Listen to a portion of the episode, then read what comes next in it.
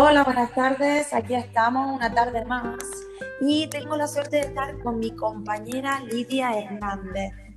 Por favor, Lidia Hernández, eh, me encantaría saber qué iniciativas han hecho en tu colegio para celebrar el 8 de marzo. Hola, buenas tardes, Cristina. Eh, pues en mi cole hemos decidido hacer un año más la cuarta carrera de la mujer para conmemorar el día del 8M. Lo que pasa que por motivos atmosféricos la hemos tenido que cancelar, pero está previsto hacer para la semana que viene. Y nada, y ya te contaré a ver qué tal.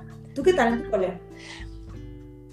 Pues muy bien, desde mi colegio hemos realizado una actividad en la biblioteca en el que hemos eh, procedido a la compra de varios libros en el que se fomenta el empoderamiento del rol de la mujer y a partir de ahí hemos realizado lectura en, en el aula y hemos hecho una serie de actividades con la plataforma Geniali en las que trabajamos pues, el rol de diferentes niñas y mujeres. Antes de acabar, por favor, si alguien nos escucha, ¿para cuándo compartimos tú y yo un cole juntas? Hago un llamamiento al inspector desde Guadix, desde la, por favor, mover hilos.